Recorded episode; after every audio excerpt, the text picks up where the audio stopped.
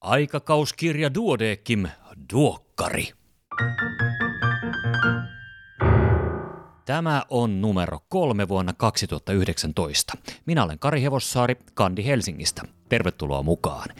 Eilen vietti päiväänsä Ruuneperi ja tänään saamelaiset. Edellyttäen siis, että kuuntelet tätä podcastia heti ilmestymispäivänä. Jos taas olet kaivellut vanhoja arkistoja ja törmännyt tähän äänitteeseen, niin heippa vaan. Miltä siellä tulevaisuudessa näyttää? Tuliko sote-uudistus joskus valmiiksi? Hairahduinpa hiukan. Ota mukava asento. Tyhjennä pää, jotta sinne mahtuu aimo annos lääketieteen viimeisimpiä tuulahduksia. Lähdetään matkalle uusimman aikakauskirjan mielenkiintoiseen antiin. Pääkirjoitukset. Varjoaineen jälkeinen munuaisvaurio. Peikkovailla perustetta. Suonen sisäisesti annosteltavat jodipitoiset röntgenvarjoaineet voivat tunnetusti aiheuttaa akuutin munuaisvaurion eli AKin. Viimeaikaisissa julkaisuissa on kuitenkin pohdittu, onko vaurion ilmaantuvuutta aiemmin yliarvioitu. Vaurion riski on hyvin vähäinen potilailla, joilla on normaali munuaistoiminta. Akin riski kasvaa sitä mukaan, kun potilaan munuaistoiminta huononee. Riskipotilaiden tunnistaminen on siis tärkeää, mutta on myös syytä pohtia, kumpi huonontaa potilaan ennustetta enemmän. Mahdollinen, useimmiten ohimenevä munuaisvaurio vaiko diagnoosin viivästyminen. Päivystysapu 116 Kiireellistä hoidon tarpeen arviota ennalta määritellyin kriteerein. Potilaan Hoidon onnistumisen kannalta on tärkeää, että potilas saadaan mahdollisimman nopeasti oikeaan hoitopaikkaan. Tällä hetkellä kiireellisen hoidon tarpeessa olevien potilaiden kohdalla tämä ei aina toteudu, koska toimiva ohjaus ja neuvontamekanismi puuttuu. Yleiseen hätänumeroon eli 112 vastaavat hätäkeskuspäivystäjät, joilla ei ole terveydenhuollon ammattihenkilön pätevyyttä. Päivystysapu 116 117 on uusi puhelinpalvelu. Numeron soittaminen on maksutonta. Puheluun vastaa kokenut sairaanhoitaja, joka ohjaa soittajan tarkoituksenmukaisimpaan hoitopaikkaan tai antaa itse hoitoohjeet. Kenelle ORHD-negatiivisia punasoluja? Punasoluvalmisteiden käyttö yleisesti vähenee, mutta ORHD-negatiivisten valmisteiden kulutus kuitenkin kasvaa. Niistä onkin säännöllisesti pulaa. Sen tähden muutama nyrkkisääntö. Kyseinen verivalmiste on ehdottomasti tarpeen hätäverensiirroissa ainoastaan tytöille ja fertiili-ikäisille naisille, joiden veriryhmästä ei ole ennalta tietoa. Näin voidaan välttää tulevien raskauksien kannalta haitallinen RHD-immunisaatio. Miehille ja postmenopausaalisille naisille voidaan hätäverenä käyttää ORHD-positiivisia punasoluvalmisteita.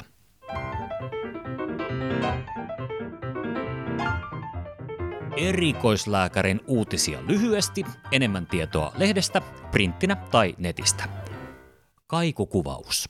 Kaikukuvauksella löydettiin tehokkaasti syöpäkasvaimet perusterveydenhuollosta lähetettyjen pehmytkudospattien joukosta. Hoitosuhteen jatkuvuus.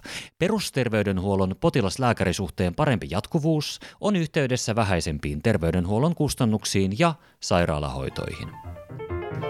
Uupumus vaikuttaa monella tasolla. Uupumus voidaan määritellä fysiologiseksi tilaksi, johon liittyy heikentynyt henkinen ja fyysinen suorituskyky, esimerkiksi unen puutteen tai lisääntyneen työmäärän takia. Uupuneet työntekijät ovat tyytymättömämpiä työhönsä kuin muut, ja heillä on suurentunut riski ennenaikaiseen eläköitymiseen.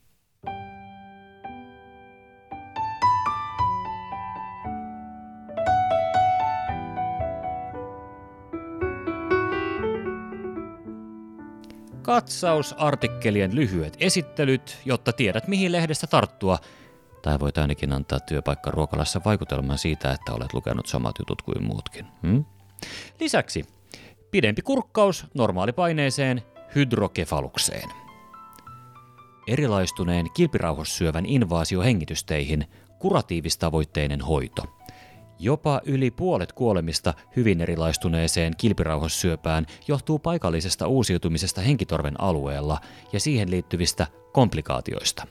Kasvua hengitysteihin tulisi epäillä, kun kasvain on suuri, potilaalla on äänihulihalvaus, veriyskää tai nielemisvaikeutta, taikka syöpä on uusiutunut paikallisesti. Huntingtonin tauti, vallitsevasti periytyvä HTT-geenin virheen aiheuttama etenevä hermoston rappeumasairaus. Suomessa potilaita on runsaat sata, hoito koostuu oireenmukaisesta lääkityksestä, fysikaalisesta kuntoutuksesta sekä neuvonnasta ja psykososiaalisesta tuesta. Reumasairaudet raskauden aikana. Reumasairaudet ovat nykyään hyvin harvoin este raskauksille ja raskaudet sujuvat pääosin ongelmitta. Tärkeää on hyvä sairauden hoitotasapaino ennen raskautta ja raskauden aikana. Tutkijalääkäriohjelma tarjoaa nopean alun tutkijauralle. Helsingin lääkiksessä ja hammaslääkiksessä on mahdollista hakea opintojen alettua tutkijalääkäriohjelmaan. Tämä on ainoa maassamme toimiva koulutus, joka tähtää perusopintojen ohella tohtorin tutkintoon. Naisen tarkkaavuushäiriö lapsuudesta aikuisuuteen. Poikien ADHDta diagnosoidaan enemmän kuin tyttöjen, joskin tämä saattaa osittain johtua poikien oireiden helpommasta tunnistamisesta. Tytöillä on yleensä vähemmän yliaktiivisuutta ja ulospäin suuntautuvaa häiriökäyttäytymistä kuin pojilla. Tytöt oireilevat herkästi kääntymällä sisäänpäin.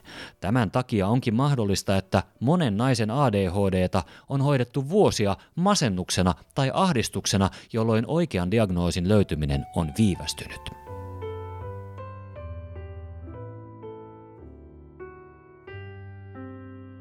Sitten vielä Last but not least, normaalipaineisen hydrokefaluksen kliininen kuva, diagnostiset tutkimukset ja hoito. Kirjoittajinaan Leinonen, Junkkari, Rauramaa, Jääskeläinen, Vanninen, Savolainen, Hiltunen, Remes ja Koivisto. Akuutti hydrokefalus on kaikenikäisille henkeä uhkaava tila. Normaalipaineinen hydrokefalus on harvoin päivystyksellinen ongelma, mutta tauti on selkeästi etenevä ja hoidon viivästyminen heikentää ennustetta – Akuutin hydrokefaluksen klassisiin oireisiin kuuluu päänsärky, pahoinvointi ja oksentelu sekä mahdolliset näköhäiriöt kohonneen kallon sisäisen paineen johdosta. Normaalipaineisessa hydrokefaluksessa oireet kehittyvät hitaammin ja aivopaine voi olla normaalirajoissa. Kliinisesti merkittävää on myös luokittelu obstruktiivisen ja ahtaamattoman hydrokefaluksen välillä. Obstruktiivisessa lannepisto on ehdottoman vasta-aiheinen ja hoitona on ensisijaisesti aivoselkäydinnestekierron tukoksen aukaisu tai ohitus. Ahtautumattoman hoitona on suntti. Tästä eteenpäin käytän normaalipaineisesta hydrokefaluksesta ilmaisua NPH. NPH voi tulla sekundaarisena aiemman aivosairauden tai operaation jälkeen. Tätä on syytä epäillä, jos potilaan kuntoutuminen pysähtyy tai taantuu. Idiopaattisen NPH syy on edelleen hämärän peitossa, kuitenkin alle 60-vuotiailla se on erittäin harvinainen. NPHn tyypillisiä ensioireita ovat tasapaino- ja kävelyvaikeudet, kognitiivinen heikentyminen ja psykomotorinen hidastuminen sekä virtsainkontinenssi. Myös huimaus, päänsärky ja erilaiset psyykkiset oireet ovat mahdollisia. Muistihäiriö ensioireena sen sijaan viittaa yleensä muuhun muistisairauteen. Diagnostiikan kulmakivi on aivojen magneettikuva. Aivo, selkäydinneste suntti on ainoa tehokkaaksi todettu hoito ja neljä viidestä potilasta hyötyy siitä merkittävästi. Toisaalta riskit voivat olla hyötyjä suuremmat, joten potilasvalinta on tärkeää. Sunttivasteesta huolimatta NPH on aivoja rappeuttava etenevä sairaus, johon ei ole parantavaa hoitoa. Tämän takia elinikäistä seurantaa suositellaan ja suntin toimintahäiriöepäilyn herätessä TT- tai magneettikuva ja tarvittaessa neurokirurgin konsultaatio ovat tarpeen.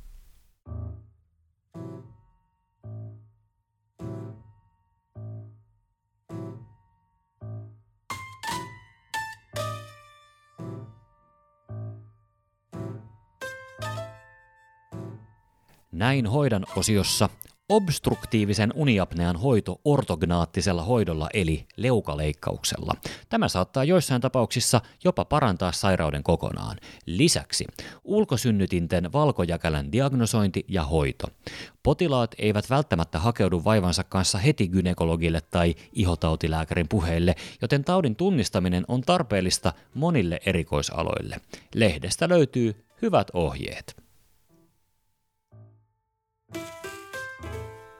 Tämänkertaisena vinkkinä, miksi hyväkuntoinen tahdistinpotilas alkoi hyytyä alkumetreillä. Tämähän löytyy omana podcastinään. Sairaalapastori Ulgreen on kirjoittanut ajatuksia herättävän kolumnin kuoleman kohtaamisesta ja kulttuurikohtaisista eroista vainajan käsittelyssä. Tärkeää tietoa, joka olisi hyvä ottaa huomioon mahdollisuuksien mukaan. Siinä kaikki tällä kertaa.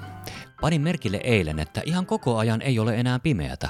Päivä pitenee ja kevättä kohti mennään. Toki ensin on mahdollisuus nauttia talvesta ja kaikesta siihen liittyvästä. Hiihto, luistelu, pulkkamäki, onhan näitä. Lumienkelit hangessa saunatauolla, lumilinnan rakentaminen koko klinikan voimin ja naapurisairaalan haastaminen lumisotaan. Vain mielikuvitus on rajana. Ja villahousujen sään kestävyys. Minä toivotan sinulle kaikkea hyvää. Tavataan taas kahden viikon kuluttua. Iiro, ole hyvä!